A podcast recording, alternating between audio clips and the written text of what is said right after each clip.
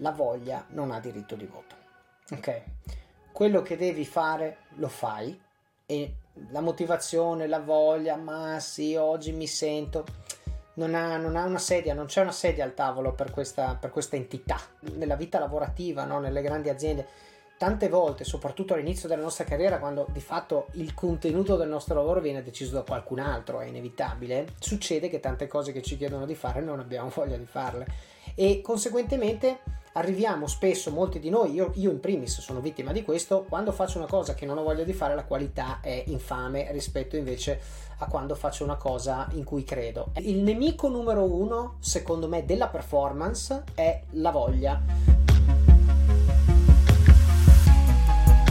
Ciao amici e benvenuti in un nuovo episodio di The Antidote, conversazioni che cambiano le menti, dove intervistiamo le persone più interessanti in Italia e nel mondo per estrapolare idee e abitudini che ti aiutano a vivere meglio. Il nostro ospite di oggi è Davide Cervellin, un manager aziendale, career coach, speaker, podcaster e autore con esperienza internazionale. Davide è autore del libro Office of Cards, poi diventato anche podcast, dove condivide le lezioni per avere successo in azienda e nella vita. Per farlo prende spunto dall'esperienza degli ospiti che intervista e dalla sua esperienza pluridecennale in aziende come eBay, PayPal, Vodafone, Pirelli e molte altre. Il libro, autopubblicato, ha venduto più di 2000 copie tra l'edizione italiana e quella inglese, mentre il podcast, iniziato nel 2019, conta più di 130.000 download ed è costantemente tra i primi tre podcast della sezione business di Apple e Spotify. In questo episodio parleremo di come farsi notare in ambito aziendale, quando mollare un lavoro e perché si dice che in Italia ci siano poche opportunità. Se trovi questa conversazione interessante, ricordati di iscriverti al canale del podcast. Clicca sulla campanellina degli avvisi e metti 5 stelle a questo canale. E adesso che l'hai fatto, ecco la mia conversazione con Davide Cervellin. Davide Cervellin, dopo qualche problema tecnico, benvenuto su The Antidote e grazie mille per essere qua. Ciao Camille, grazie a te per l'invito e un saluto a chi ci ascolta e chi ci guarda. Giusto per contestualizzare per chi ci sta ascoltando, avevamo iniziato a registrare il podcast, ma dopo mi sono accorto che c'era un problema con, e non stava registrando da parte mia, quindi abbiamo deciso di ripartire. E rifarò la stessa domanda che ho fatto a Davide nella registrazione precedente, che è, eh, allora, per contestualizzare ancora di più, Davide ha, è un manager, ha un podcast e ha soprattutto scritto un libro dove cerca di eh, dare delle linee guida per come avere successo all'interno di aziende grandi e nella vita in generale. Quindi la mia domanda è stata a Davide perché un manager, quindi una persona che generalmente eh, non ha tanto tempo da buttare via nella propria vita, ha deciso di iniziare un podcast e scrivere un libro. Qual era l'obiettivo? Qual era eh, lo scopo con cui l'ha fatto? Certo, ma allora guarda, intanto andiamo in ordine cronologico, no? Io ho scritto il libro pubblicato nel 2018, dopodiché il podcast è partito nel 2019 e dall'estate scorsa ho iniziato a fare anche una newsletter e un canale YouTube proprio perché non ci facciamo mancare niente. Ora, prima di dirti eh, eh, come faccio a trovare il tempo per farlo, ti vorrei dire il perché lo faccio, perché alla fine, come dice Naval Ravikant, eh, non, non è che una cosa non hai il tempo di farla, è che non è abbastanza importante. Quindi la prima cosa da chiarire è questa cosa deve avere un'importanza che è superiore rispetto ad altre cose e conseguentemente il tempo per farla lo trovo. Allora, perché per me è importante? Per me è importante perché all'inizio della mia carriera io ho vissuto per molti anni quella sensazione che vivono in molti ragazzi e ragazze che è quella di essere eh, diciamo sottovalutati, ovvero di essere una persona di talento, di dare un contributo fondamentale alla crescita di un'azienda, nello svolgimento di un ruolo, quello che si vuole e poi però c'è sempre quell'altro che magari eh, diciamo è un po' più lecchino, piace al capo, bla bla bla e ci frega la promozione, ci frega l'opportunità lavorativa, ci frega l'aumento di stipendio. E quindi nel compound di una vita professionale questo può portare veramente a una valanga di insoddisfazioni. Io però ho avuto la fortuna di avere dei mentor, dei coach, dei colleghi, ho letto libri, insomma ho provato ad applicare dei correttivi al mio modo di fare perché io l'opinione che hanno i miei capi di me non la posso cambiare ma la posso influenzare e lo posso fare tramite tecniche, strumenti, approcci eccetera eccetera che ho provato sulla mia pelle, ho visto che funzionano e poi ho detto cavoli Esiste un libro che riassume queste cose, sarebbe bello averlo e consigliarlo. Mm, non l'ho trovato. Non c'era. E allora sì, a questo sì, punto l'ho scritto io. Lo faccio e... io, sì, sì, sì. Esatto, l'ho scritto io e l'ho scritto con l'obiettivo di aiutare altre persone che vivono una situazione simile a quella che ho appena descritto e condividere con loro eh, sostanzialmente quello che avevo imparato fino a quel momento, avevo 37 anni. Poi però un libro, lo sai meglio di me, nel momento in cui l'ho pubblicato è vecchio e, e, quindi ho deciso di affiancarlo a un podcast che invece è uno strumento che, che mantiene diciamo una freschezza, no? tutto quello che imparo lo posso mettere lì dentro con massimo ritardo di una settimana rispetto a quando l'ho imparato, quindi va bene così. E allora ho iniziato a fare questo podcast settimanale, ormai siamo fra una quindicina di episodi, arriviamo a 200, quindi veramente tanta roba, 5 anni, tutte le settimane.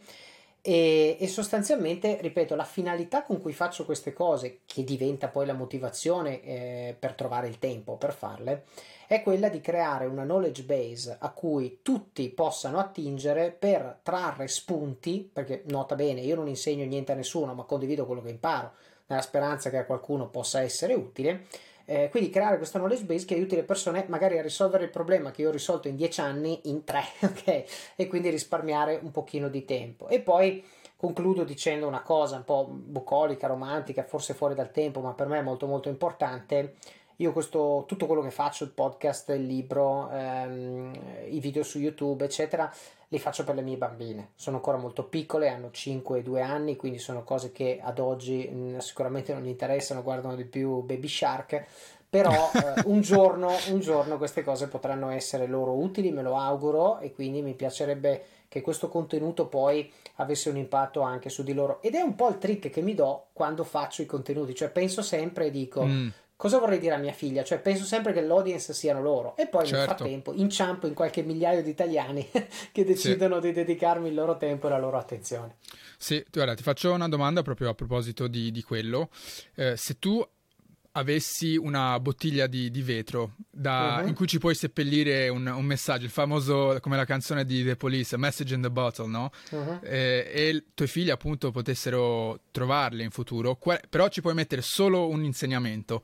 So uh-huh. che magari è un po' una bestemmia per una persona che dedica le sue settimane a, a, a far capire la complessità delle, delle, situazioni, però qual è la cosa più importante che secondo te potresti passare a loro a livello di, di concetto, magari di mindset, di come affrontare la, la situazione lavorativa? Ma guarda, secondo... Allora, uno dei miei mantra è la disciplina, ok? Quindi la frase che io metterei è una frase su cui ho fatto anche, un, credo, uno short su YouTube, che è la voglia non ha diritto di voto, ok? Quello che devi fare lo fai e la motivazione, la voglia, ma sì, oggi mi sento. Non ha, non ha una sedia, non c'è una sedia al tavolo per questa, per questa entità, ok? Noi abbiamo una fase in cui pianifichiamo, no? Tipo la sera decidiamo, ma domani vado in palestra e prepariamo la borsa, ok? È facile perché in quel momento è un momento di pianificazione. La mattina dopo non è un momento di pianificazione, è un momento di esecuzione. Avevamo preso una decisione, abbiamo preparato la borsa, andiamo in palestra e se non abbiamo voglia, eh, mi dispiace, ci vai senza la voglia, nessun problema. Però comunque fai quello che devi fare. E questo secondo me nel, nella vita lavorativa, no? nelle grandi aziende, tante volte, soprattutto all'inizio della nostra carriera, quando di fatto il contenuto del nostro lavoro viene deciso da qualcun altro, è inevitabile, succede che tante cose che ci chiedono di fare non abbiamo voglia di farle. E conseguentemente arriviamo spesso, molti di noi, io, io, in primis sono vittima di questo, quando faccio una cosa che non ho voglia di fare la qualità è infame rispetto invece a quando faccio una cosa in cui credo. Ecco, questo è che, uno degli elementi, come dicevo prima, che mi ha un po' frenato nella prima parte della mia carriera. Eh, perché il mio capo mi aveva dato un feedback, mi diceva Davide, quando tu fai un lavoro in cui credi la qualità è eccellente, ma quando tu fai un lavoro in cui non credi la qualità è scarsa. E dice io faccio la media, la media è discreto Ok, okay questo certo. per me è stato uno schiaffo clamoroso. Okay? Sì, sì, più, più allora, uno e meno uno fa zero, non fa... Certo. certo, allora dici, tu puoi fare meglio di eccellente? No. Quello che puoi fare è lavorare su scarso e farlo diventare buono in modo che la media diventa quasi eccellente, no? E quindi, ecco, il, il nemico numero uno, secondo me, della performance è la voglia. Ho letto di recente, e chiudo, un'altra frasetta che potrebbe sostituire questa, così te ne do due, ma sono sulla stessa falsariga, in una newsletter che diceva uh, What you do in ordinary days makes it possible what you do in extraordinary days. Cioè il concetto è, è la routine di tutti i giorni, il fatto che ti presenti in palestra tutti i giorni, il fatto che mangi sano tutti i giorni, eccetera, che ti portano ad avere un corpo in forma. Certo, ti portano il ad compounding avere... effect, no? Eh, certo, sì. certo. Hai sempre avuto questa mentalità verso la, la disciplina? No, Perché, ta- ok, assolutamente no. È una cosa che è entrata a far parte della mia vita, direi, quando sono diventato papà. Perché io tra i 24, 23, 24, no, forse un po' prima, forse gli anni universitari, tra i 20 e i 37 non ho fatto alcun tipo di attività fisica nella mia vita Mm, e non ho prestato ok. alcun tipo di attenzione. È interessante perché là, là dietro vedo nello sfondo strumenti per allenarsi, quindi devi aver Eh, fatto un quello- grande tu ve- cambiamento. mi vedi oggi, mi vedi oggi Ok. ovviamente, ma eh, no, non era così. Poi è successo che ho capito che io sono un padre, un late father, come però molte persone stanno, eh, diciamo, insomma, gli ultimi anni così. Prima bambina a 37 anni, seconda bambina a 40, anzi, nell'anno dei 41. Quindi mi rendo conto che quando io avrò, quando loro avranno 20 anni, 25 anni, ne avrò 60, 65. E io ci voglio arrivare come quarantenne però. E quindi ho capito che eh, è fondamentale che io mi prenda cura del mio corpo, della mia mente. Ho cominciato a studiare, ho cominciato a studiare alimentazione, ho cominciato a studiare nutrizione, inteso come gli alimenti e gli integratori. Ho cominciato a studiare ehm, attività Sì, fisica, è, l'impatto è ha sempre quelle- quell'idea, no? Che, che poi in realtà si ricollega anche col lavoro che stai facendo, di mettere intenzionalità in quello che fai, cioè di non far succedere la vita a te in maniera passiva, ma essere un agente attivo nella propria vita, cioè come posso io influenzare la mia vita, perché poi toccando ferro io posso uscire per strada e essere messo sotto da una macchina, no? Quindi non abbiamo il controllo in quel senso, però possiamo decidere, influenzare le situazioni affinché aumentiamo le probabilità in nostro favore, no? Per me la parola chiave che tu hai usato è intenzionalità, cioè il fatto di fare una scelta con un fine in testa. Quando io scelgo cosa mangiare adesso, potrei avere la finalità di togliere la fame e allora metto zero attenzione a quello che sto mangiando, perché qualsiasi cosa mangio la fame me la toglie, oppure potrei avere la, fu- la- la finalità di mettere un tassello sul mio benessere e la mia longevità. E allora a quel punto la scelta di che cosa metterò nel piatto è assolutamente guidata da un driver diverso. E quindi ecco, io ho cominciato a studiare queste cose per conto mio, tutto da autodidatta, ho cominciato a frequentare, eh, o meglio, stalkerare, forse è il termine più corretto, medici, eh, piuttosto che insomma amici appassionati di queste cose, eccetera, perché volevo capire e perché appunto volevo fare delle scelte deliberate, non figlie del caso, ma eh, volevo che una scelta che può essere, come dicevi tu prima, quando tu mangi qualcosa può essere un più uno o un meno uno eh, nella logica della costruzione del benessere e della longevità, perché è sempre un più uno nella logica del ti sei tolto l'appetito, evidentemente. Però nella logica della costruzione, non dimentichiamoci che quando noi buttiamo giù del cibo di qualità bassa, stiamo distruggendo il nostro organismo. Quindi nel momento in cui noi buttiamo cibo di qualità alta, stiamo costruendo il nostro organismo, lo stiamo aiutando a invecchiare meglio, quindi a rimanere più sano e più in forma più a lungo. Stesso discorso che riguarda il benessere mentale, ho cominciato a prendermi cura anche della mia testa, non i capelli perché evidentemente quelli non ci sono più, però eh, della parte di mindfulness, meditazione, esercizi di respirazione, controllo dell'adrenalina e, e ho eliminato quasi completamente lo stress dalla mia vita. Io vivo una vita, nonostante il mio ruolo, insomma, apicale in una grande azienda, più tutte le cose che faccio extra, eccetera, e sono rare le volte che uno mi vede arrabbiato, ma veramente rare, perché ho, ho una vita di equilibrio, una vita estremamente intenzionale, come, come hai detto tu prima, che mi, dà, che mi dà grandi soddisfazioni e appunto grande Sì. gioia. Sì, tra l'altro a proposito di, di medici, eh, menzioniamo qua il grande Nicola Triglione che è quello che ci ha creato il collegamento, quindi lo ringrazio di, di Quando ho nuovo. detto stalkerare stavo parlando anche Stavo di lui. parlando proprio di Ciao- lui, ciao quindi fai, Nicola. esatto, fai molta, molta attenzione Nicola. Esatto. Eh, il, il motivo per cui ti ho fatto questa domanda sulla disciplina, perché ci sono tanti eh, psicologi che pensano che in realtà eh, il, il tratto di coscienziosità, quindi conscientiousness, sia eh, altamente genetico, no? Quindi eh, per quello ti ho chiesto se è una cosa che hai sempre avuto o se hai imparato, perché tante persone dicono che in realtà si può imparare la disciplina, però fino a un certo punto, in realtà ci nasci, in realtà sei Certo. disciplinato di, di natura. Quindi ti chiedo da persona magari ex pigra, quali sono le abitudini che ti hanno aiutato con questo, con questo aspetto?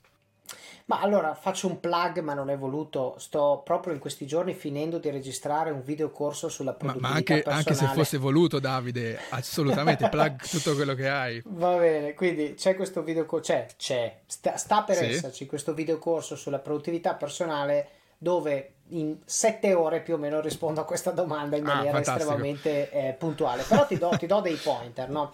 Allora, la prima cosa è dobbiamo capire la biologia del nostro cervello, ok?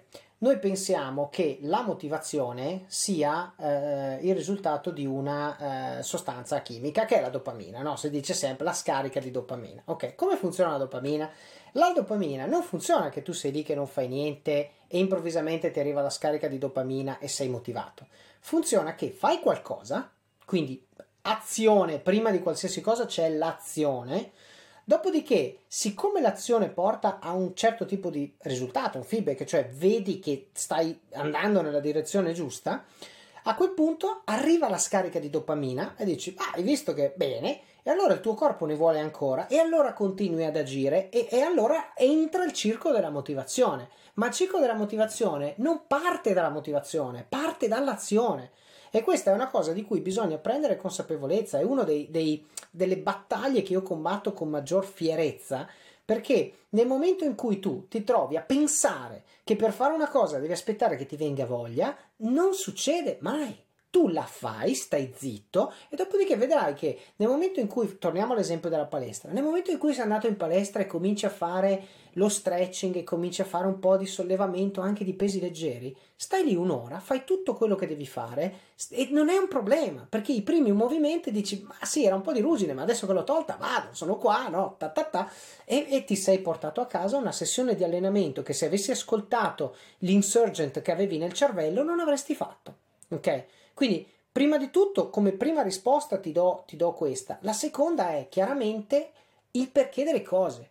Cioè, qual è la variabile su cui risolvo? Eh, su cui risolvo? Io in, nel mio libro eh, ho identificato alcuni hashtag che sostanzialmente mappano le varie cose, i vari, i vari statement che faccio nel libro. No? Uno di questi è play the long game. Che cosa significa? Significa non preoccuparti del benessere dei prossimi 15 minuti, ma ragiona se come spenderai quei 15 minuti ti fa bene nel lungo periodo. Questo ragionamento. Quindi, se per me è importante stare bene, è importante mangiare sano, è importante vivere a lungo, è importante avere un corpo in forma, eccetera, eccetera, posso io avere non voglia di andare in palestra? No, perché è incoerente, perché la non voglia di andare in palestra è la non voglia di far fatica per un'ora.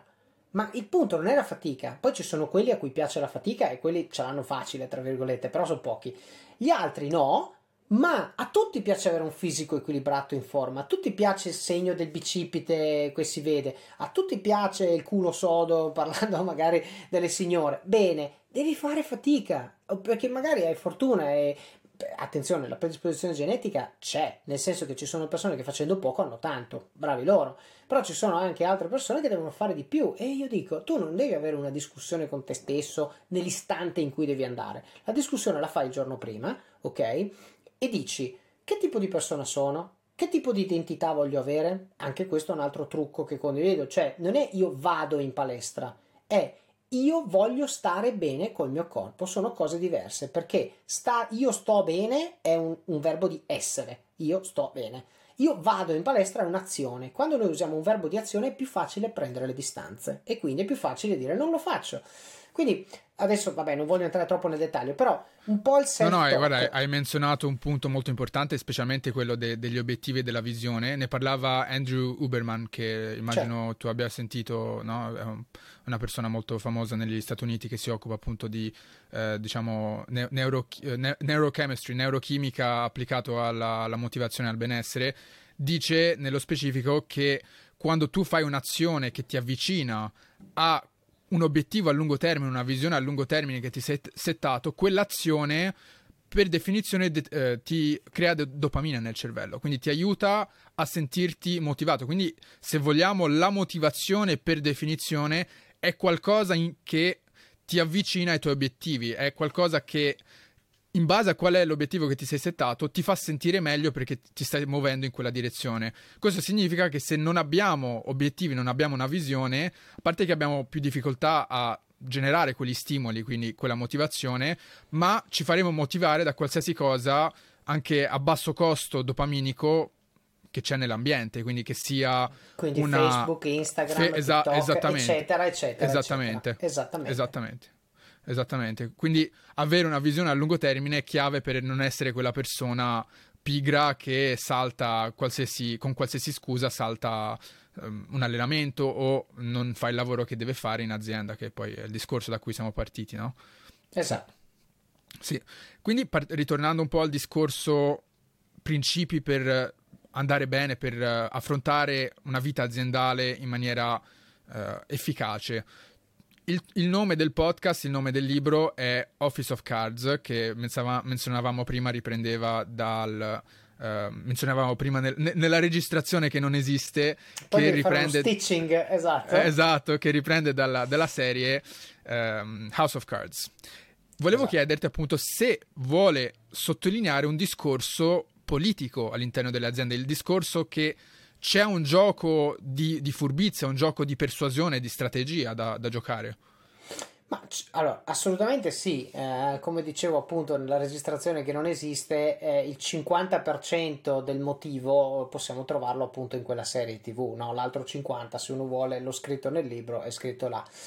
Allora, la parte politica, allora, perché Office of Cards eh, prende il titolo da House of Cards? Perché in quella serie tv si vede, cioè viene resa secondo me in maniera molto efficace eh, la politica americana, che è politica, è fatta in un certo modo, in Italia non è così, però è comunque uno show dove si capisce molto bene tutta la parte di influencing, negotiation, do out des, tu fai un favore a me, io faccio un favore a te, eccetera, eccetera. Bene, prendete quei concetti e quei concetti sono concetti che si applicano ad un sistema complesso, un sistema di relazioni complesse, perché evidentemente ci sono interessi diversi, eccetera, eccetera, però dobbiamo coesistere, dobbiamo governare questo paese. Quindi come facciamo a prendere questo sistema complesso e usarlo a nostro vantaggio invece che farci tirare nel vortice delle discussioni petti, io ti faccio un dispetto, tu mi fai un dispetto, che sono invece più simili e proprie della politica italiana? In quello show viene esplorato a mio parere molto bene e io ho trovato delle similitudini pazzesche con la vita aziendale.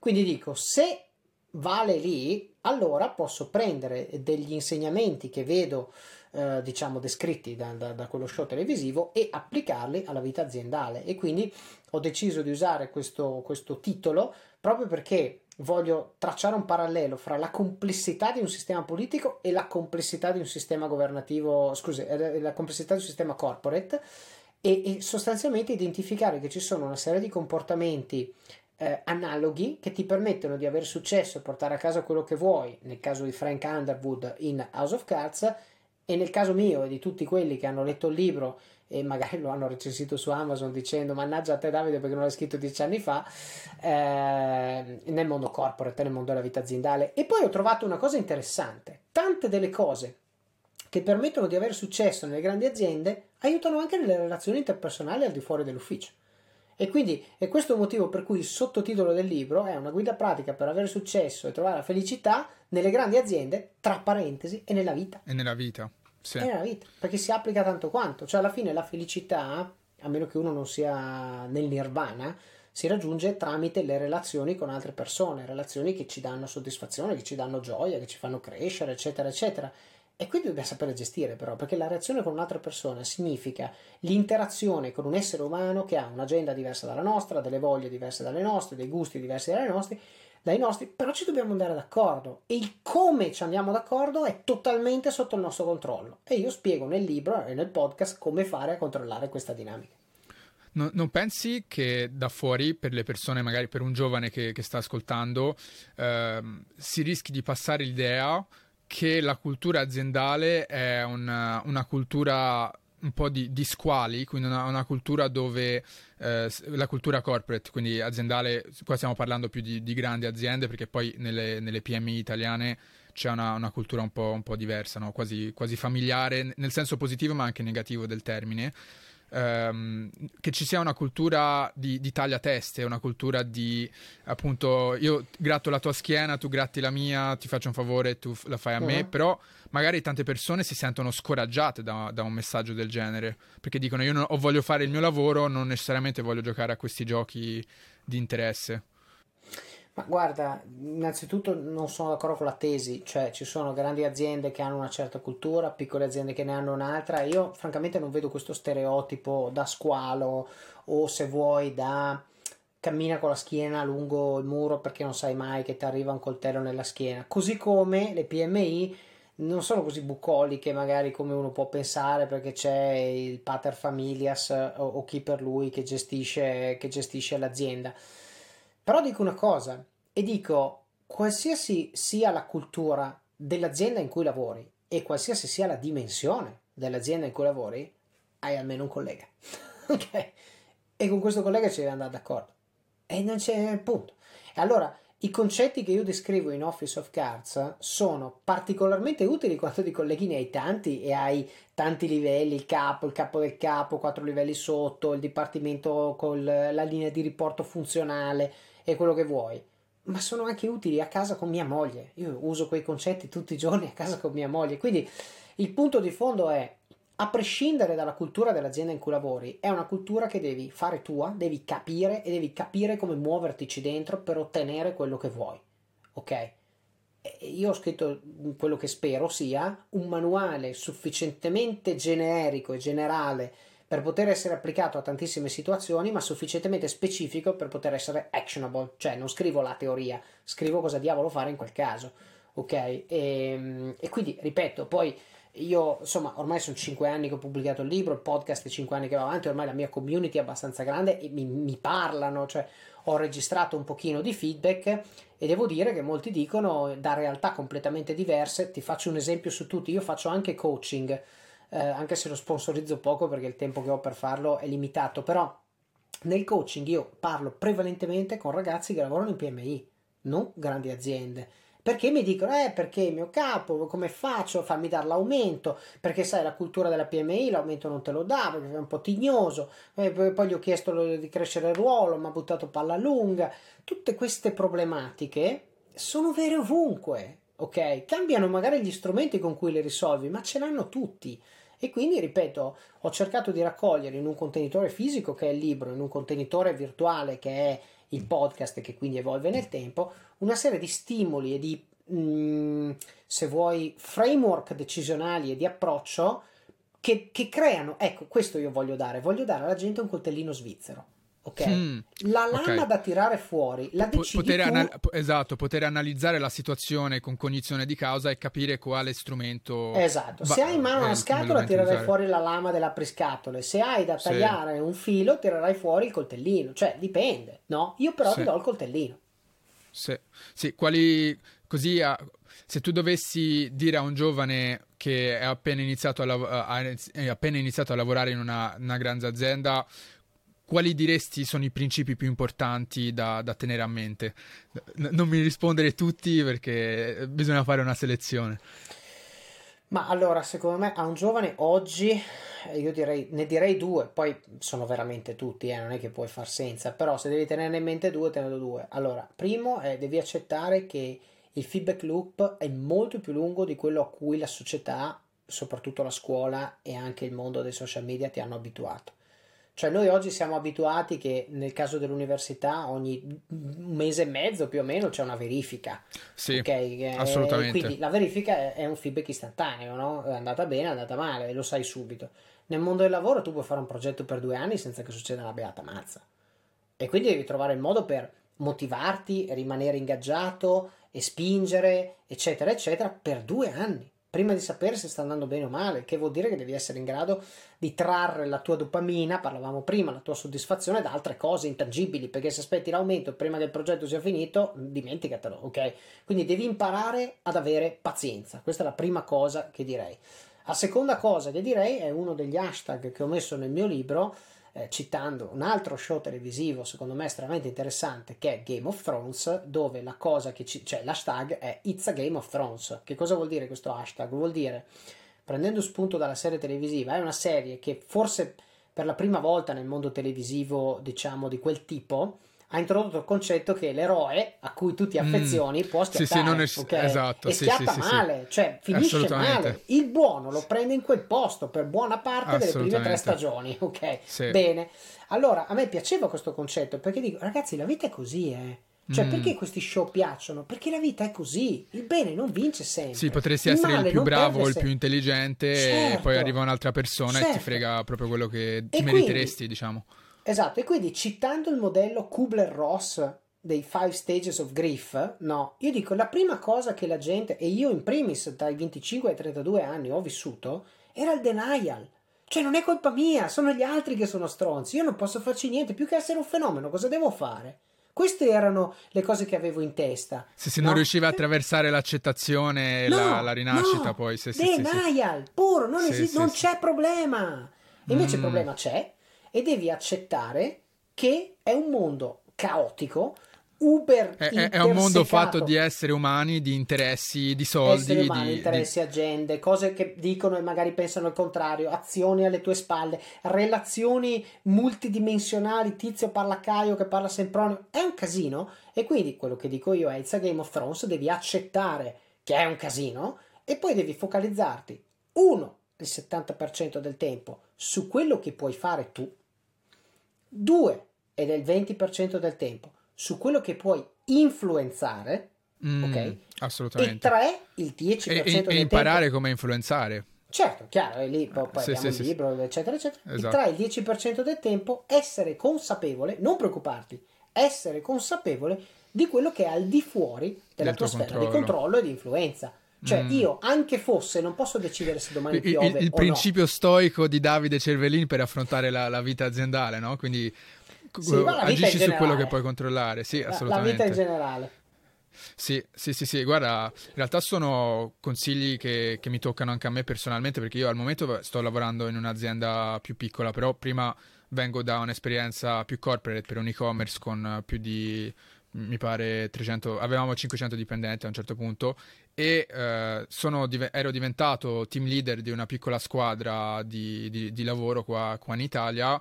Eh, inizialmente c'erano delle prospettive di... eh, promozione più importante che poi mi sono, sono state viste sfumate perché c'erano, non te le so, sto a dire tutti, c'erano degli interessi particolari per cui l'azienda era svedese e volevano dare questo tipo di lavoro a persone più, più diciamo, più in zona, quindi svedesi. E per cui io nella mia naiv- naivete, quindi nella mia un po' incoscienza a 24 anni, non ero... co- vedevo tutto molto, in maniera molto speranziosa senza contestualizzare il fatto che sì, magari è una cultura aziendale molto positiva, molto propositiva, però alla fine ci sono interessi anche qua, siamo tutti esseri umani e ci sta che tu non prenderai le cose che vuoi e infatti la- il mio down a livello emotivo è stato importante perché eh, sono passato da essere eh, estremamente eccitato, estremamente felice a essere molto insoddisfatto e molto, molto triste, potrei, potrei dire, perché non avevo contestualizzato la realtà dei fatti. Ero, era, era scoppiata la bolla di un sogno, se vogliamo, quasi. Certo, ma io guarda, essendo padre di una bambina di 5 anni, non sai quante volte mi sento dire la frase ma non è giusto. Ma Mm, papà non è giusto. E io Ma purtroppo rispondo cercando Sì. di passarle il concetto It's a Game of Thrones senza parlarle di uno show che è PG18 e dico Aria, ma chi ha detto che deve essere giusto? si chiama Cioè- Aria, come Aria Stark. Sì, ovviamente, Ok. l'ho, l'ho detto apposta Grande, in questo contesto. Grande, grande, grande. E, e quindi dico, ma chi ha detto che deve essere giusto? Cioè, non l'ha detto nessuno. Sperando che tu non faccia la fine di, di Ned Stark, però. No, io spero che lei faccia la fine di Arya Stark, voglio dire, Eh, nome, infatti, nome. esatto. Eh, però ecco, il concetto di fondo è devi abituarti che le cose giuste succedono ogni tanto, non è che perché sono giuste succedono, non funziona così, ok? Non funziona così e, e appunto l'accettazione, tornando alla tua domanda iniziale che era cosa direi a un giovane, è devi accettarlo, devi esserne consapevole e lo devi accettare e poi all'interno del constraint che hai nel tuo nel mondo in cui operi, devi muoverti secondo appunto le regole del gioco. Sì. Se hai notato qualche differenza, perché comunque sei una persona che ha lavorato anche in ambienti eh, internazionali, quindi fuori, fuori dall'Italia, hai notato qualche differenza importante da tenere a mente tra un ambiente lavorativo italiano, eh, corporate sempre, una- un ambiente lavorativo eh, straniero, quindi che sia londinese, non lo so, europeo, americano? Ma diciamo sempre pericoloso generalizzare, però volendo high level, in Italia lo sport nazionale non è il calcio, ma è la lamentela. Ok, e quindi io ti dico, sicuramente negli ambienti in cui ho lavorato io, che era una matrice diciamo anglosassone, per, in alcuni casi anche sassone, perché quando ero in Olanda più che anglo erano sassoni, ehm, vedo tanta più attenzione al fare, tanta più eh, disponibilità a dare e ricevere feedback senza prenderla sul piano personale, ma prendendolo come un genuino desiderio di aiutare qualcuno a crescere nel caso del feedback dato o, o, o di crescere io stesso quando lo ricevo, rispetto a una cultura italiana che secondo me è ancora molto incentrata sull'ego, molto incentrata sul, um, su, sulla forma, quindi sì, se te lo dico però ti arrabbi, allora non te lo dico eh, molto più sul um, parliamone, no? Ecco, no, no, all'estero non è così. C'è un motivo per cui vanno avanti più veloce di noi, c'è un motivo per cui secondo me il gap, soprattutto col mondo americano, ma se vuoi anche il mondo anglosassone, quando avranno risolto il problema della Brexit, secondo me è destinato solo ad aumentare perché è un problema di attitudine ti volevo fare una domanda a proposito di, di questo punto, era una, una, questione con cui ho parlato con, con, degli amici qualche tempo fa, che in realtà è una questione che viene rimbalzato spesso no, tra, tra, i giovani, che è questa idea che in Italia non, non, opport- non ci sono opportunità. No? Io in realtà mi sono, mi sono fatto un'idea, volevo, volevo portela e parlarne, che è ehm, non tanto il fatto che in Italia non ci sono opportunità, perché io nella mia esperienza non, non ho notato questa, questa, mancanza di opportunità, è più il fatto che c'è uno skills mismatch, cioè il fatto che le persone uscendo dall'università oggi non hanno le abilità, non vengono formate alle abilità che alla fine sono quelle richieste in ambito, a, ambito aziendale. Quindi si ritrovano a dire eh cavolo, ma io ho studiato tutti questi anni, ho imparato tutte queste cose, ma ne- nessuno mi vuole, nessuno mi vuole assumere dando la colpa poi all'ambiente lavorativo, al paese, dicendo non ci sono opportunità, quando in realtà semplicemente tu non sei appetibile per quello che cercano le aziende, per quello che cerca un imprenditore. Dico questo perché ora no, non voglio assolutamente vantarmi, ma io sempre, avendo sempre avuto un occhio a riguardo per la questione ambiente lavorativo, come, come si svilupperà, come, qual, quale sarà il futuro, ho sempre cercato di sviluppare quelle skills, quelle abilità che poi mi, mi avrebbero reso appetibili e io non ho mai avuto problemi a trovare lavoro, non ho mai avuto problemi a, a crearmi degli spazi da questo punto di vista. Allora, secondo me, allora io sono d'accordo con te sul fatto che non è vero che non ci sono opportunità. Ehm, concordo con te sul fatto che c'è un serio problema del sistema educativo italiano che non prepara assolutamente al mondo del lavoro, ma meglio di tutti gli altri sistemi educativi mondiali insegna a pensare. Ok, il problema Davvero? è che non basta pensare. Sì, perché gli altri ti mettono. Se tu vai in America a studiare ingegneria, ti mettono il cacciavite in mano a 17 anni. Io invece a 24 studiavo i coni di Poisson, cioè per dire, no? Quindi, nel senso, io pippe mentali, questi qua tiravano viti e conseguentemente quando vuoi fare il mestiere dell'ingegnere Be- bellissima immagine che però è così. Sì, sì, sì, vuoi... sì, tu prendi un, un ingegnere 24enne italiano se gli dai un cacciavite probabilmente lo prende alla parte della punta. Quando prendi un ingegnere americano lui sa non fare sa ragionare. tutto, perché l'hanno educato eh, allora concetto è, come sempre, bisogna prendere quello che di buono ci viene dato, che è l'educazione al pensiero critico, l'educazione al pensiero creativo, l'educazione anche allo studio teorico, perché studiare i coni di Poinsot, la trasformata e la Laplace, quello che vuoi, richiede una capacità di astrazione che l'americano non ha di suo. Poi chiaramente alcuni sì, ripeto, non voglio generalizzare, sto parlando di macro, medie. Sì, stai parlando proprio di sistema, eh, sistemi esatto. E, e sto sì, facendo sì, degli esempi ingegneristici che è l'ambiente che conosco di più. Però certo. dico, una volta che io prendo quello che ho, che by the way è la parte più difficile, eh? quindi il fatto che l'università italiana ci insegna a pensare poi ci serve per la vita, mentre invece imparare a usare il cacciavite posso imparare anche a 50 anni. Sì, imparare a pensare a 50 essere... anni è più difficile. E potrebbe anche essere inutile tra 5 anni perché magari vieni sostituito da, da una macchina, appunto. By ma... the way, esatto, bravissimo, esatto. bravissimo, by the way. Quindi questo è il primo punto. A questo punto devo sovrapporre a questo layer teorico delle capacità pratiche e qui l'università italiana è assente, non pervenuta, ok? Il che vuol dire che devi tu colmare il gap fra quello che ti è stato dato, quasi gratis, al netto della retta universitaria, più quello che, cioè il delta con quello che le aziende invece richiedono a livello di successful candidate, ok? E per colmare questo gap ci vogliono due cose. Uno, devi essere consapevole che c'è un gap, quindi no, non camminare nel mondo del lavoro a 24 anni come se fossi eh, Heidi sulle colline, nei monti, con le caprette che gli fanno ciao, non funziona così. Sì, o, o, che, fine... o che, la laurea, che la laurea ti abbia comprato in automatico una promozione, quindi entrare in un no. ambiente lavorativo come se fosse già tuo, no? Zero assoluto. Questo è il primo punto, quindi presa di coscienza. Secondo punto, torniamo al punto precedente, la voglia e quindi la disciplina di fare ciò che è necessario per colmare un gap che a questo punto ti sei reso conto esserci. Ok? Quindi studiare libri, cose, dici, oh, adesso ho finito di laureare, adesso vado a lavorare.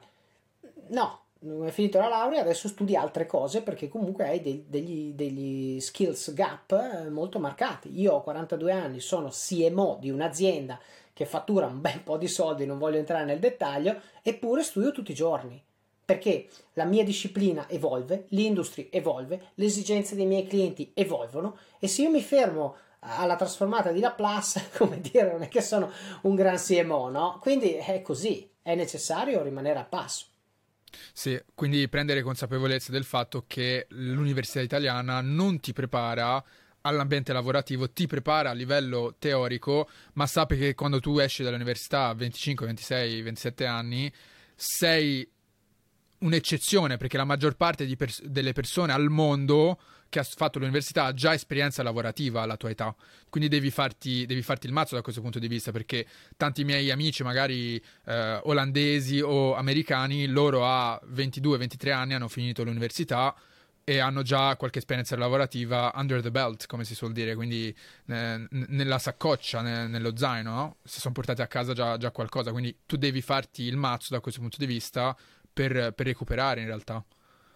Certo, posto che loro il vantaggio l'hanno preso prima, eh? cioè va detto questo, nel senso che la grande differenza del sistema di, dell'education di questi paesi è nel fatto che in Italia perdiamo tempo a fare tre anni di media, ok? E questo è lì, lì, è dove perdiamo il grosso del tempo. Eh, cosa, cosa in cui... intendi? Ma il sistema l'IB, l'International Bachelor, ti fa first okay. grade più o meno quando inizia la prima elementare e sì. poi ti porta all'equivalente della prima superiore a 16 anni. Scusa, della mm. quinta superiore quinta a superiore, 16 anni. Sì. Perché se tu pensi, tante materie, italiano, storia, sì. geografia, eh, scienze, adesso nota bene, io parlo per massimi sistemi, eh. quando le mie figlie arriveranno in quell'età lo saprò un po', me- anzi no, perché loro vanno a scuola internazionale proprio per questo motivo, però concettualmente lo approfondirò di più. Mm. Tu fai italiano, cioè, matematica, tutte queste materie le fai alle elementari, sì, poi le, le fai alle medie, le fai alle superiori. Ma sì, perché sì, devo sì. studiare tre volte gli egizi? Chi cazzo se ne frega? Bravissimo. Scusa il francese, adesso così ti becchi pure la E da Apple. Perché è così, ma scusami, ma queste cose mi fanno imbestialire. Ma perché diavolo devi studiarle tre volte? Le studi una, bene, le hai capite, e poi su quella foundation costruisci il pezzo dopo. Questo ha senso rifare tre volte gli egizi, rifare tre volte le espressioni, rifare tre volte il genitivo in latino o il complemento di specificazione, se vogliamo usare la versione sì. italiana moderna del, dell'analisi grammaticale, non ha senso. Ok? Sì. E quindi io dico, nel sistema educativo americano o diciamo anglosassone internazionale, perché IBA mm. International però l'hanno fatto sì. gli americani, sostanzialmente tu crei un percorso lineare, ok? Eh, che insegna eh, le cose una volta, le approfondisce molto di più di quanto non le approfondisca un programma certo. che per certo. forza è molto constrained nel tempo. Sì, perché devi fare tutto fi- il più velocemente possibile. Devi fare tutto, nelle medie devi fare l'equivalente delle superiori in tre, sì, in tre anni. sì, sì, sì. Come fai? No, e quindi il mio concetto è arrivi a, tu eh, italiano a 19 anni che cominci un'istruzione di tipo superiore, l'università, e gli americani iniziano a 17. Cioè, è, è lì che hanno il vantaggio. Poi loro Adesso hanno un sistema, eh, diciamo, universitario come il nostro, o meglio, noi adesso abbiamo quello come il loro, quindi 3 più 2, prima avevamo 5. Quindi io mi sono laureato col vecchio ordinamento, io, prima di 20, io sono stato il primo a laurearmi di tutto il mio corso sì. e, e, e, avevo 24 anni. E sono stato okay. il primo, cioè non c'era nessuno prima. Eh, ok. Uh-huh. Invece gli americani hanno due anni di vantaggio lì e poi col Master of Science, che dura tre anni, si laureano. Sì. Quindi loro, bravi, tutti quelli che sono in fila perfetti, a 21 anni sono sì. pronti a lavorare. l'equivalente sì. di quello che io era 24 ed ero il primo, quindi figurati. Sì.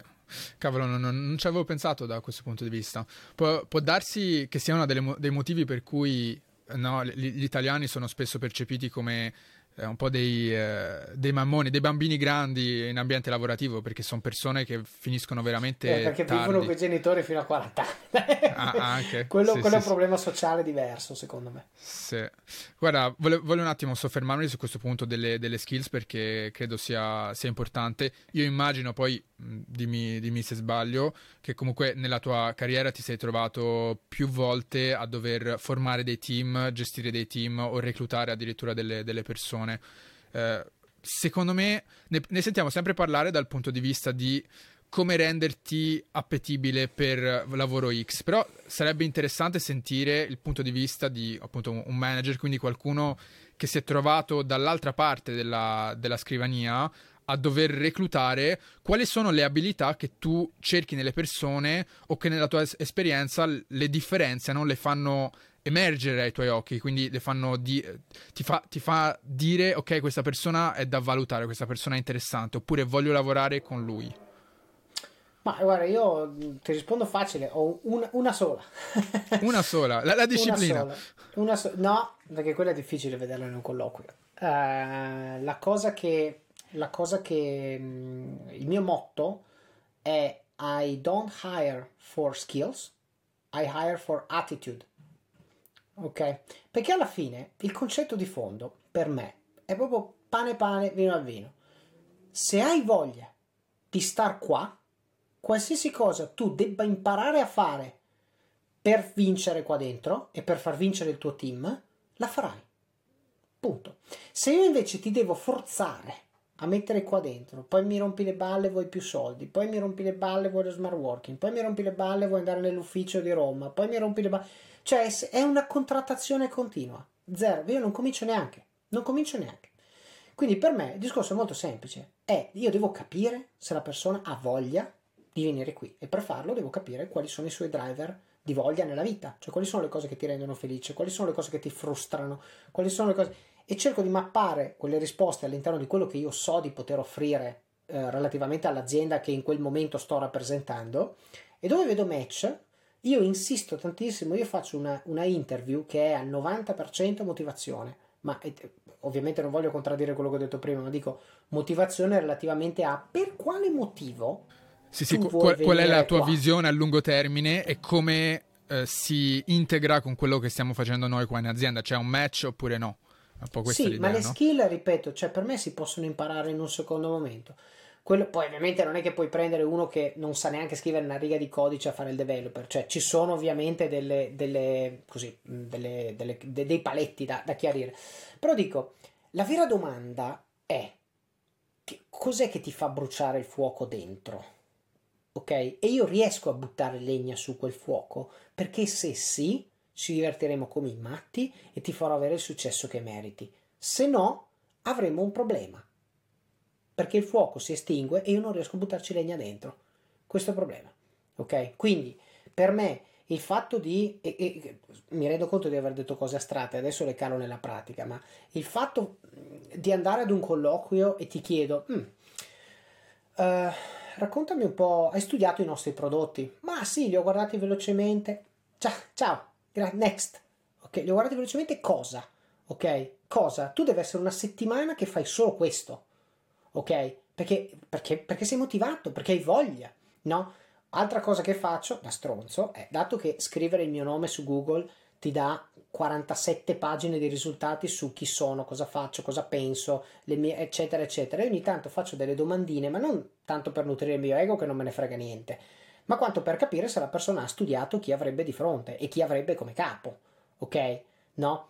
E se io vedo una persona che cade dal pero, che ah, non, non sapevo, ah, non avevo, ma, ma come ti permetti? Ma come ti permetti di venire qua a farmi perdere tempo? Ok? Quindi mi devi tramite il commitment che tu metti nella preparazione di quest'ora che può cambiare direzione alla tua vita, mi devi dimostrare che ci tieni. E io faccio tutte queste domandine sapendo cosa si trova su internet per vedere se la persona ha studiato, ok?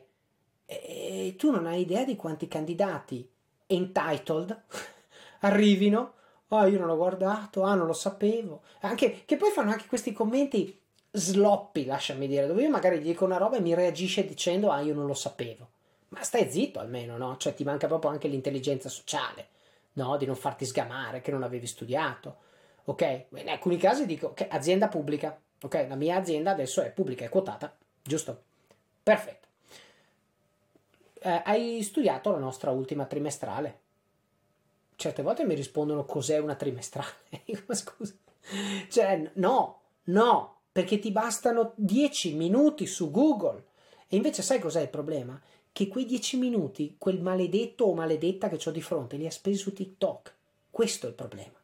Ok? Quindi la risposta alla tua domanda è per me, ma per anche altri colleghi, devo dire che, che fanno, che assumono persone, ah, magari in maniera un po' meno esasperata di me, però veramente game changer è la motivazione, l'attitudine che tu hai e il livello di commitment che tu mi dimostri di avere quando facciamo il colloquio relativamente al fatto che sei conscio che io posso cambiare la tua vita e hai fatto tutto quello che potevi per meritarti questa occasione. E, e, sai qual è la, la, cosa positiva e motivazionale empowering, per usare una, una parola inglese in quello che hai detto, che tutto questo è al 100% nelle tue mani, nel tuo controllo. Ovvio, ovvio. Ed è per questo che mi arrabbio come una iena quando la gente arriva non preparata, perché è proprio mancanza di commitment. E io uno non committed non lo voglio.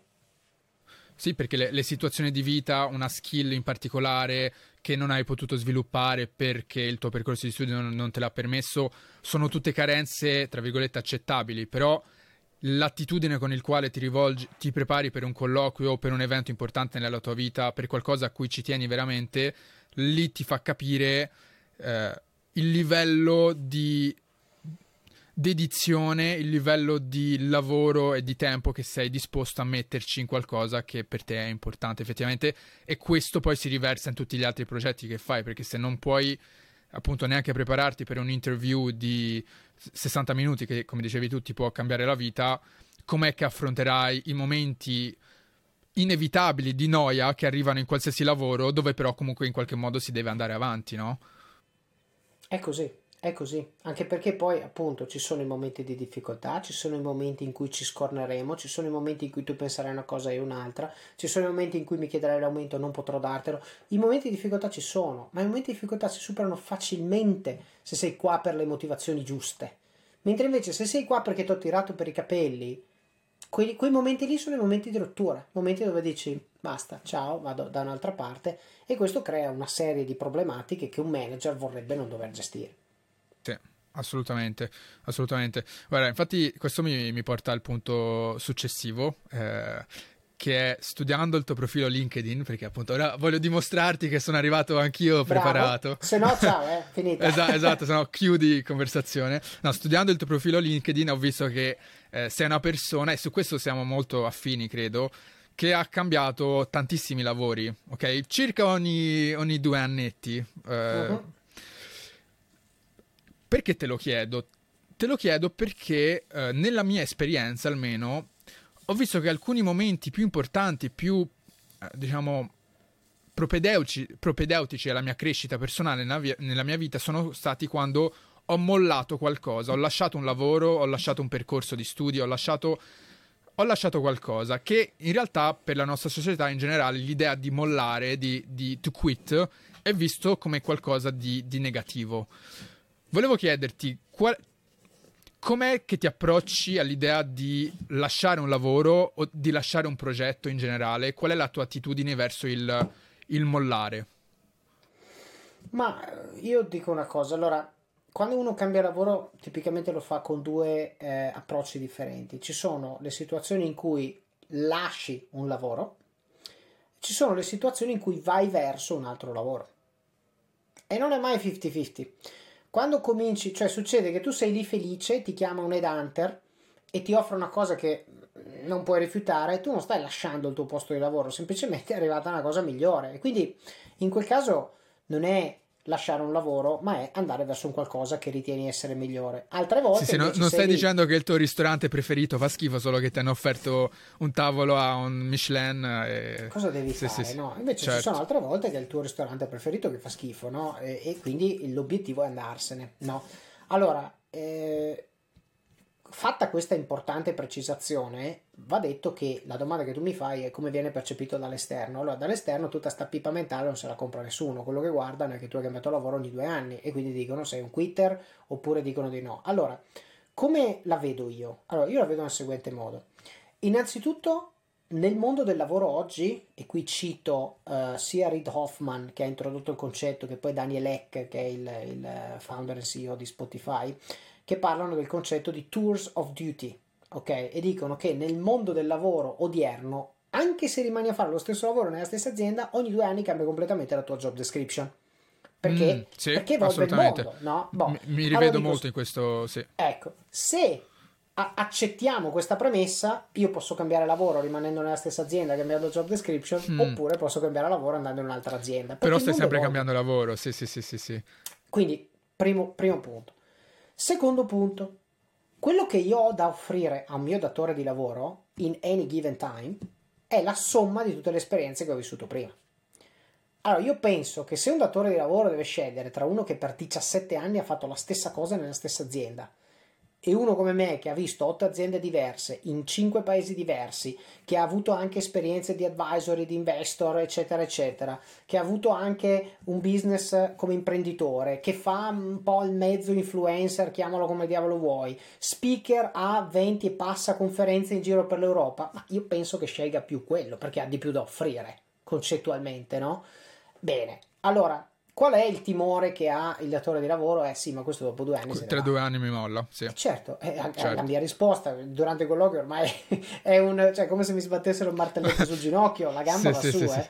E io rispondo, capito, ma io me ne vado se qualcuno mi dà un motivo per andarmene, ragazzi. Cioè, il concetto è, se qui facciamo le cose che ci piacciono, io ho dei progetti, delle idee, le mettiamo a terra, otteniamo i risultati che vogliamo, ma chi me lo fa fare di andare? Eh, eh, quella è la carta 1 reverse, non so se è presente nel, nel gioco 1 che... reverse. Esatto, esatto che gli dici giro, guarda, esatto, in realtà specchio è... riflesso, no, eh, esatto, in realtà è vostro compito farmi rimanere, cioè se voi avete un ambiente lavorativo propositivo e positivo, io non ho nessun motivo per andare via, no?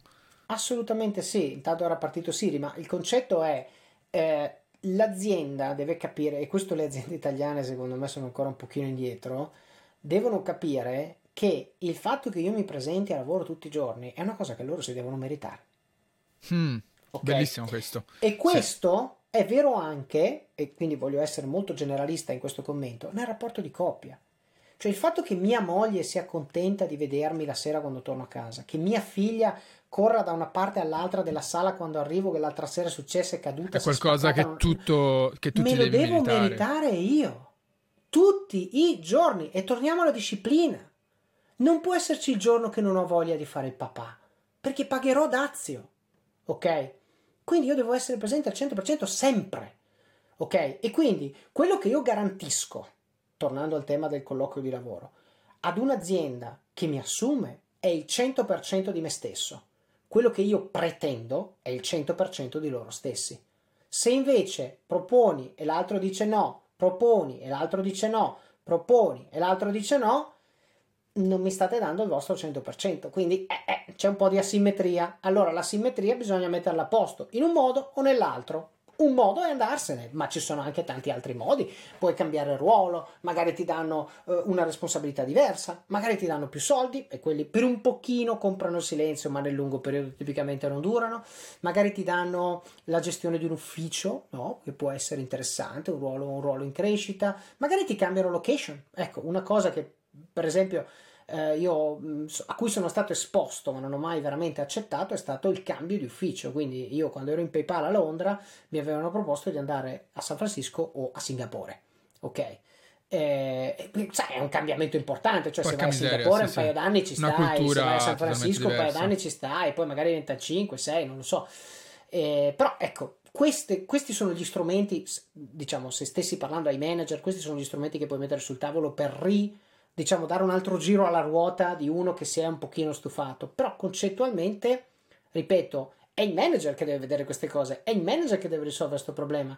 Invece in Italia io vedo tipicamente un atteggiamento del io ti do stipendio, tu vieni, stai zitto. E no, no, per, proprio per quello che dicevi tu, i lavori che fanno quei tipi di persone fra cinque anni non esistono più, li farà ChatGPT, li farà OpenAI, li farà Lambda, Capisci? Quindi il fatto, e, e, torno al discorso dell'educazione, il fatto che noi abbiamo un'educazione, un sistema dell'educazione superiore, e con superiore intendo l'università, non le superiori, che ti insegna a pensare, è un vantaggio enorme, ma non basta da solo.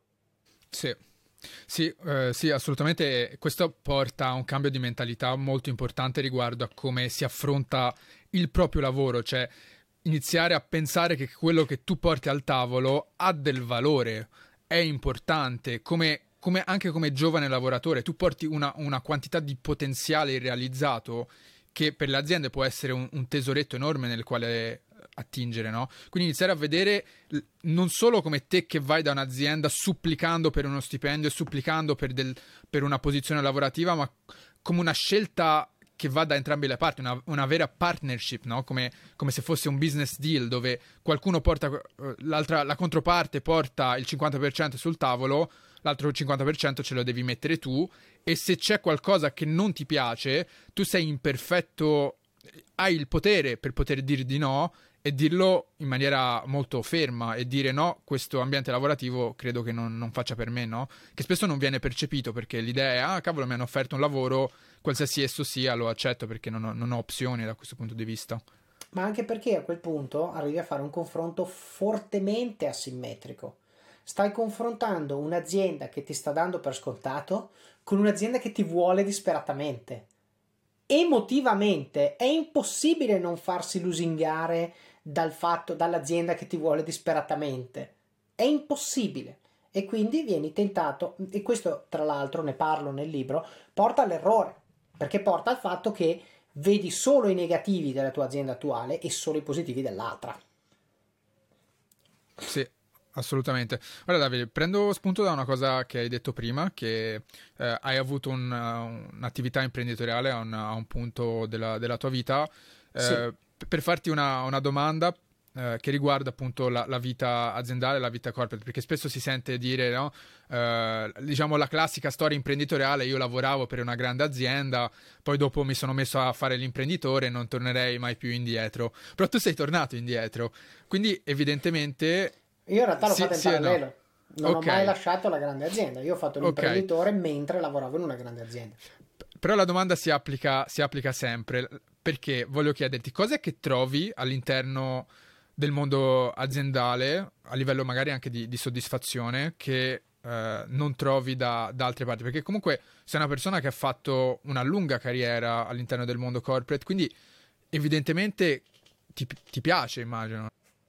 Certo, ma allora ci sono due elementi, uno oggettivo, l'altro eh, diciamo l'altro è vero da un certo livello di seniority in poi, mentre quello oggettivo vale per tutti. Allora, quello oggettivo è la security, relativamente al posto di lavoro, relativamente allo stipendio, nel senso che vai in una grande azienda, la probabilità che il tuo stipendio del prossimo mese non arrivi è bassa, non è zero, ma è bassa, ok? Sì, sì, tranne azienda, eventi cataclismici. Ma anche fosse l'evento cataclismico colpisce prima l'azienda con poca cassa, non quella con grande cassa. Quindi, cioè, se parliamo di eventi esterni, se parliamo di un'azienda che non lo so, eh, scopri tipo FTX, sì, è, è, eh, mi esatto, viene in mente, no, esatto. dal giorno alla notte, ok, però quello, vabbè.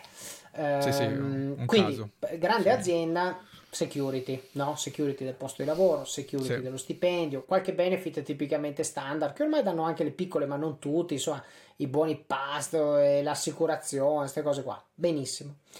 La seconda cosa, invece, che però è vera da un certo livello di seniority in poi, è l'impatto che puoi avere nel mondo. Ok? Quando tu lavori per un'azienda piccola hai pochi clienti, cioè è inevitabile, se no l'azienda sarebbe grande, no? E quindi tu dici io faccio i miei 100 clienti, sono contentissimi. Bravo, io ne ho 38 milioni. Ok? Quindi il fatto di fare giusto mi permette di avere un impatto su una popolazione enorme. Ok? Mi permette di influenzare, tornando a quello che dicevamo prima, eh, io non controllo il comportamento degli altri, ma tocco le vite di oltre 40 milioni di italiani. ok? Col mio lavoro. E, e se sei in un'azienda piccola, il numero è più piccolo. Ora, mh, mm, ripeto, per me non è importante perché mi gratifica e mi faccio figo del fatto che Corriere della Sera, Gazzetta dello Sport, insomma, i brand del gruppo KRCS toccano così tante persone perché sono bravo io, ma mi dà tantissimo orgoglio far parte di una squadra che veramente, eh, diciamo, contribuisce in maniera eh, così forte e decisa al, alla struttura di questo paese, nel caso nostro specifico l'informazione ma fosse la barilla direi, direi l'alimentazione, giusto? Sì, sì, sì, cioè capirci, se sparisse no? la, la, tua azienda lascerebbe un buco La gente importante. se ne accorge, la sì, gente sì, se sì, ne accorge, se spariscono sparisce, le piccole start-up, spariscono esatto. le piccole start-up. Tito Caio SRL di eh, provincia di Napoli, purtroppo certo, non se ne accorge certo. nessuno. Sicuramente okay. tutti i dipendenti di quell'azienda, problemi, disastri, quello che vuoi, però limitato. Invece la mia, al di là delle 5.000 persone che ci lavorano, ci sono decine di milioni di nostri connazionali che si affidano a noi per l'informazione, no? Quindi è una bella responsabilità. Bellissimo questo punto di vista, non l'avevo veramente mai sentito esprimere, cioè l'idea che in una grande azienda col tuo lavoro, perché è, è effettivamente si presenta sempre il caso opposto, no? l'idea della grande azienda che deumanizza il tuo lavoro, perché tu fai parte di un eh, di una macchina molto, molto più vasta e quindi la distanza tra quello che fai e il, tuo, e il prodotto finale o l'output finale è molto, molto più lunga. Bravo, ed è per questo che ho sottolineato che quello che ho detto è vero da un certo esatto. livello di seniority in poi. Di, di seniority in poi perché pu- a quel punto hai un livello Sei responsabile di... di un progetto che ha un nome pro... che tocca il cliente in quanto tale e non un pezzettino. Esatto, esatto. Bellissimo, bellissimo. Spiegato in questo modo è veramente, veramente figo. Davide, che, guarda, che by the way, è lo stesso vai. motivo, scusa, per cui Office vai, of Cards certo. fa la stessa cosa su una scala più piccola. Cioè l'obiettivo è quello di toccare la vita delle persone facendo un lavoro che le persone apprezzano, che in qualche maniera migliora o fa parte delle loro vite in qualche maniera e, e, e in ultima istanza cercare... Il mio obiettivo, Camille, è semplicissimo. È io non voglio uscire da questa terra senza aver lasciato un segno, ok? Vo- vorrei che le, le persone un giorno mi ricordassero dicendo io non l'ho conosciuto, ma grazie a lui ho fatto una cosa che non avrei fatto. Ok? Sì. Se io raggiungo questo obiettivo è, è, il top. Mi commuovo un po' a sì, pensarci sì, sì, perché per me è Sono... il top questa cosa qua, no? E, e, stesso per le mie bambine, cioè quando vedono il loro papà vorrei che guardassero una persona che comunque si fa il culo, di nuovo ti becchi la E su Apple Podcast. eh, ormai questo si... podcast è nato con la E, veramente. PG18. Cioè. Sì, si sì, fa sì. il culo non solo per se stesso, no? Non solo per star bene io, non solo per far star bene loro, ma per cercare di far star bene il numero più ampio di persone possibili.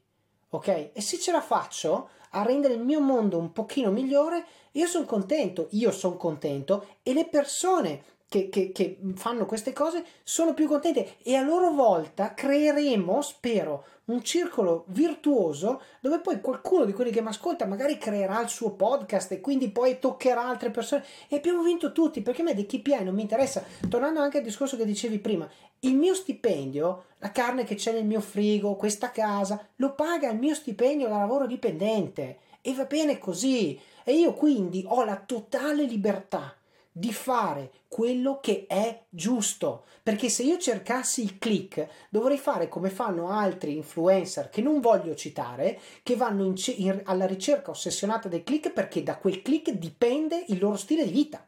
Sì, e nel ass- mio caso assolutamente. no.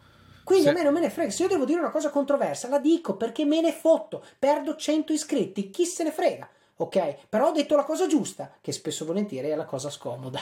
È vero, è vero, guarda, Tocca- me, mentre parlavi mi hai, eh, mi hai, fatto venire i brividi perché stai toccando un punto da, per me molto, molto attuale, molto vicino, che poi mh, mm, è uno dei motivi per cui ho iniziato questo podcast, no? l'idea di voler in qualche modo con il mio lavoro lasciare un segno, fare una differenza, spostare di un centimetro più in là, la, diciamo, l- il metro di misurazione del benessere mondiale per quello che posso fare nel, nel mio piccolo. No? Posso darti una metafora ingegneristica? Certo, assolutamente. Assolutamente ti dico spostare di un grado il coefficiente angolare della retta. Perché okay. nel compound, se sì, sposti di sì, un grado sì, qui, fra 10 anni più... sei 40 km più avanti. Sì, è, è, è perfetta, sì. e mi rendo conto che ti dà tutto, tutto un altro fuoco quando ti alzi la mattina, perché tu non stai più lavorando per te stesso, stai facendo qualcosa per la tua comunità, per eh, gli altri esseri umani. E non per entrare troppo nel, nel filosofico, ma ormai, ormai ci siamo, secondo me non esiste missione migliore nella vita. Beh, l'ha detto Maslow, non l'hai detto tu, quindi. Sì, è vero, persone The molto need for contribution. Sì, assolutamente. Assolutamente. Guarda, Davide, andando verso una, una, conclusione, ti faccio un po' le domande di, di rito finali che faccio sempre. Eh, nel, nella, nel modo in cui descrivi il tuo podcast, dici anche che hai avuto la fortuna di incontrare tanti mentori illuminati, tanti manager illuminati. Se potresti citare uno in particolare, un insegnamento che ti ha lasciato, qualcosa che ti è rimasto veramente vicino al cuore da questo punto di vista, e di cui sei grato di aver imparato, ecco. Tornando, la prima volta che sono stato esposto al concetto di disciplina eh, è stata, senza averlo capito però, eh, cioè quella è la classica cosa che me l'ha detta lì, l'ho capito cinque anni dopo. Eh, è stato mio, uno dei miei capi in eBay, eh, Paolo, che ho anche intervistato nel mio podcast al quale devo tantissimo, che un giorno mi fa questo commento e mi dice, proprio parlando della mia mancanza di disciplina, ma non l'avevo capito, mi fa questo commento e mi dice, si vede che tu non hai fatto il militare. proprio così. Ah, super, lui, super, aggressivo passivo, sì, sì, lui, sì, lui, lui è così.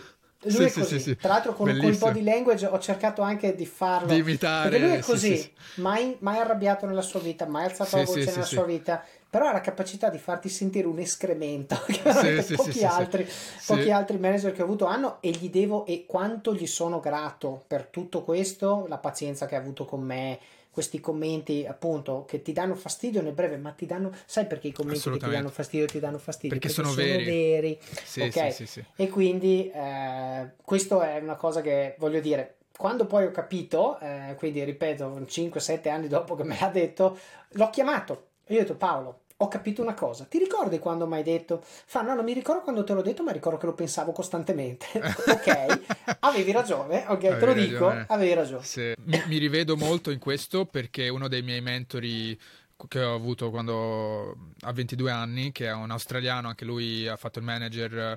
Eh, tra l'altro, stesso ruolo tuo, Chief Marketing uh, Officer di un'azienda della Thomas Cook, quindi mondo, ah, ok, conosco. Viaggi. Mondo, sì, viaggi, sì, mondo turismo e, um, per divisione Oceania, quindi Australia e sì, vabbè, Oceania, insomma. E lui eh, ho avuto l'occasione di lavorare con lui per dei progetti qua in Italia e lui mi diceva costantemente tu sei indisciplinato, tu non, non sai fare niente, ti devi dare da fare, eh, non riesci a concentrarti. Io in quei momenti, cazzo, sentivo bruciare dentro, lo sentivo quasi come un abuso nei miei confronti, no? Però io ho sempre avuto un, um, un pregio, e qua me lo, me lo autodico, di avere pochissimo ego, nel senso che io difficilmente me la prendo sul personale, difficilmente mi offendo, quindi tra quello scotto iniziale, quello, quel, quella sensazione di, di, male interiore, c'era sempre un momento di pausa in cui dicevo ma ha ragione, forse? E quindi questo mi ha motivato tantissimo a lavorare su questi difetti. Ovviamente ho tantissima strada da fare ancora, me ne rendo conto, e tantissimo da, da lavorare, però senza di lui sarei probabilmente dieci passi indietro e su questo se riesci a stare con quel dolore e prenderti quel feedback che, che fa male può darti tantissimo valore nella vita. Se non facesse male ti farebbe crescere quindi. Sì è vero. Bellissima metafora anche di esercizio fisico Davide, libri che ti hanno aiutato particolarmente eh, che vorresti suggerire? Bah, secondo me Gioco Willink tutto quello che ha scritto, ah, va sì, anche, la li- anche, la lista certo. della spesa se possibile, perché sì, sì, imparate a mangiare sano.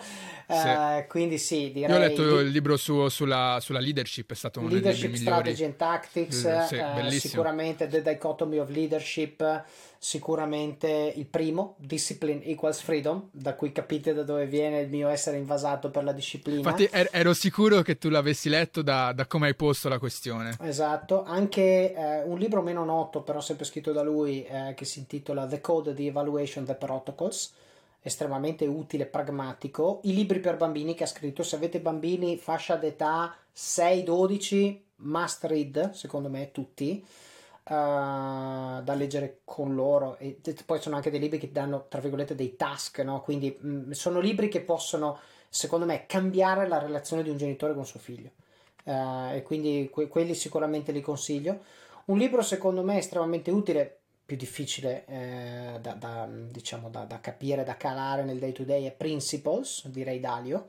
Sicuramente ah, è bellissimo, un, sì, è un bellissimo libro. libro. Bello.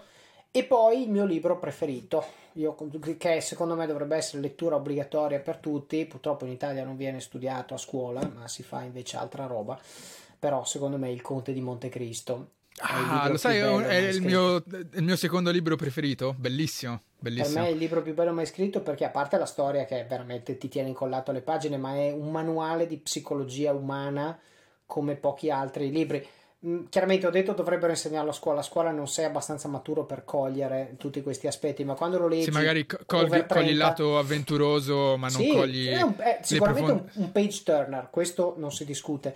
Però le sfumature psicologiche che riesci a cogliere quando hai visto un pochino di mondo, hai un po' di chilometri nel motore, è, è incredibile, è incredibile. veramente un libro incredibile. Sono d'accordo, sono d'accordo. Fantastico. Metteremo un link a tutti questi libri anche nella descrizione, quindi dateli un occhio sicuramente. Oh, poi, scusa, nel, nel mio blog c'è una sezione libri, andate lì, c'è altra roba. Adesso qui ne ho detti alcuni, ma ce ne sono una quindicina che io raccomando di leggere, li trovate tutti lì. E includeremo il link anche a quello nella, nella descrizione. Domanda finale di rito, Davide. Vai. Che consigli daresti a un giovane che ci sta ascoltando, che magari si sente un po' smarrito nella vita in questo momento e vede in te una figura comunque da, da rispecchiare, nel quale si, si vorrebbe rivedere tra vent'anni? Che consigli daresti? Prima di tutto che tu sei tu e io sono io, quindi ciascuno secondo me deve darsi obiettivi che sono commisurati alla propria definizione di felicità. E quindi il consiglio che io darei è spendi tempo a capire qual è la tua definizione di felicità, perché il percorso per arrivarci è facile quando sai dove vai, ma è molto difficile arrivare in una destinazione che non, che non riesci a connotare, non riesci a definire. Quindi il consiglio che io darei ai giovani d'oggi che sono purtroppo rincoglioniti dai social media e pensano che il successo sia la casa Dubai che vedono nel loro feed su Instagram, io direi non cercare la social acceptance, cioè non, cer- non pensare che ciò che la società oggi propone come modello di felicità si applichi al tuo caso specifico, perché potrebbe, molto probabilmente non lo è, ma potrebbe non essere così. Ok, quindi devi definire tu il tuo concetto di felicità. Visto che hai parlato di me, faccio un esempio. Io ho sempre pensato di essere un animale da grande città, mi piacciono le metropoli, mi piace il networking, mi piacciono la vita caotica, eccetera, eccetera. Io adesso vivo in una cascina del 1100 dove siamo una comunità di una settantina di famiglie, circondati quattro lati su quattro da risaie per chilometri e chilometri. Ok? E sto da Dio. Ok? Quindi, eh, come dire, non è detto che ciò che tu pensi possa costituire la felicità o peggio ancora che ciò che i tuoi amici pensino possa costituire la felicità valga per te, no? Eh, e quindi tro- trova la tua definizione di felicità e quindi il famigerato punto B e poi crea un percorso dal punto A, che è quello dove tu sei adesso, al tuo punto B, consapevole del fatto che il punto B nel tempo potrebbe spostarsi, perché tu evolvi, maturi, impari cose, scopri mondi, eccetera, e quindi ogni tanto va messo in discussione questo, questo punto B, eh, quindi quali sono i tuoi obiettivi, le tue priorità, le tue, i tuoi principi, i tuoi valori, queste cose, queste cose le diamo per scontate, non ci pensiamo mai, ma sono il nostro sistema operativo. Quindi invece di preoccuparti del software che tu installi, preoccupati del sistema operativo. Poi per mettere il software è tempo 70 anni di vita lavorativa o quelli che saranno per chi è giovane oggi e, e tutto il resto. No? Quindi questo è il consiglio sì. che mi sento di dare a un giovane oggi. Sì, guarda, questa tematica viene fuori molto, molto spesso nel podcast, no? che appunto l'intenzionalità per chiudere il cerchio, quello che si diceva all'inizio, l'idea che forse una delle cose peggiori da realizzare nella vita è che non sei stato tu a decidere dove andare, ma sono stati gli eventi esterni che ti hanno spostato come una barca. Certo. E lì, lì, quando è troppo tardi, lì ci sono veramente le, le amarezze più grosse. Quindi essere intenzionati eh, è, è, molto importante. Sì, solo che l'intenzione è figlia della direzione, cioè devi sapere dove vai. E poi dici faccio il piano. Se tu invece dici io sono intenzionato, ma non so cosa voglio, dove vai? Sì Assolutamente, assolutamente. Davide, momento perfetto per uh, finire e chiudere questa conversazione. Io ti sono estremamente grato per la generosità che hai avuto col tuo tempo e tutte le informazioni e, e perle di saggezza che hai trasmesso con, uh, con, le persone che ci stanno ascoltando, che invito veramente caldamente di, uh, a, di dare un occhio a, a, le, a, tutto il lavoro che metti dietro al podcast e tutte le informazioni di, di valore che trasmetti. Quindi Grazie di nuovo e alla prossima. Ciao Camille, grazie mille a te, in bocca al lupo a tutti quelli che ci hanno ascoltato, spero di non avervi schiaffeggiato troppo forte, ma usate questo Invece come è molto sprolo. utile, esatto. sì, assolutamente. Ciao, buona giornata. Ciao, ciao, ciao, ciao. Ciao e grazie per aver ascoltato questo episodio fino in fondo. Se questa conversazione ti è piaciuta, ricordati di iscriverti al canale del podcast e magari condividere questo episodio con i tuoi amici. Grazie, ci vediamo alla prossima puntata. Música